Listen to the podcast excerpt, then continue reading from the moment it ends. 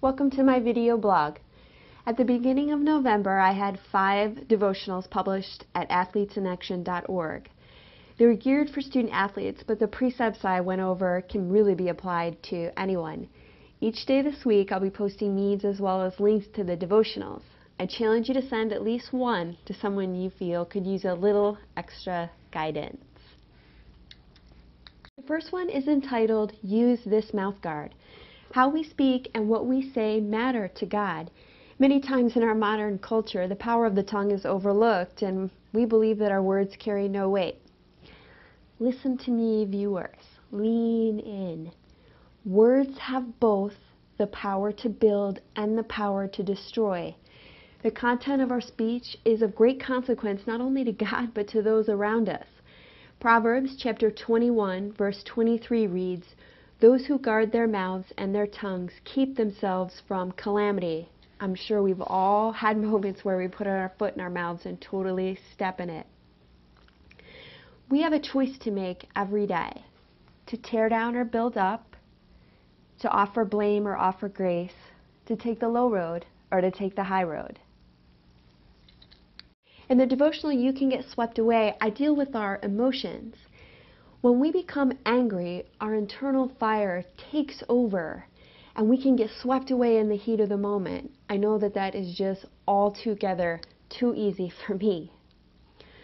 We will see a situation through the lens of our own entitlement, which can produce a faulty perspective. Now, this is important. Have you ever heard the phrase, hurt people hurt people? An offense is actually an opportunity in disguise. We have the ability to make a big impact on those around us, and the people that offend us could be the people that need our love and encouragement the most. Run unhindered with perseverance references Hebrews chapter 12. Let us run with perseverance the race marked out for us. We need community. We need people around us to support us.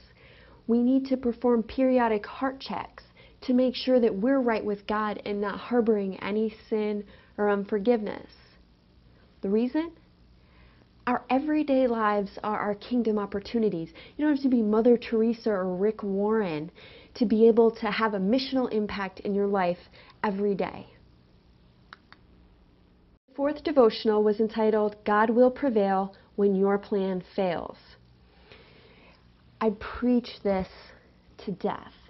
Life doesn't always go according to your plan. We can get discouraged or off track, but things are going exactly according to His plan. God doesn't get blindsided.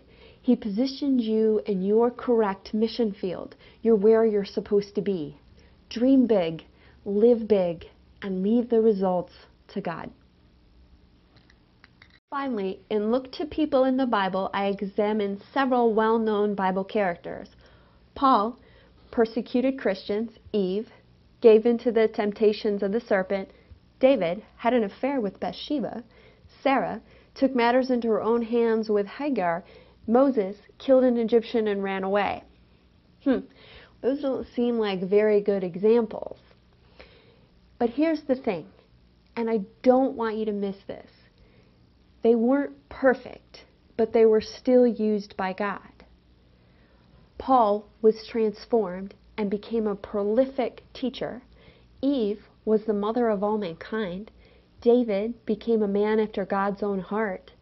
Sarah gave birth to Isaac and essentially the 12 tribes of Israel, and Moses led the Hebrews out of bondage. We never know how God will use us or the events in our lives.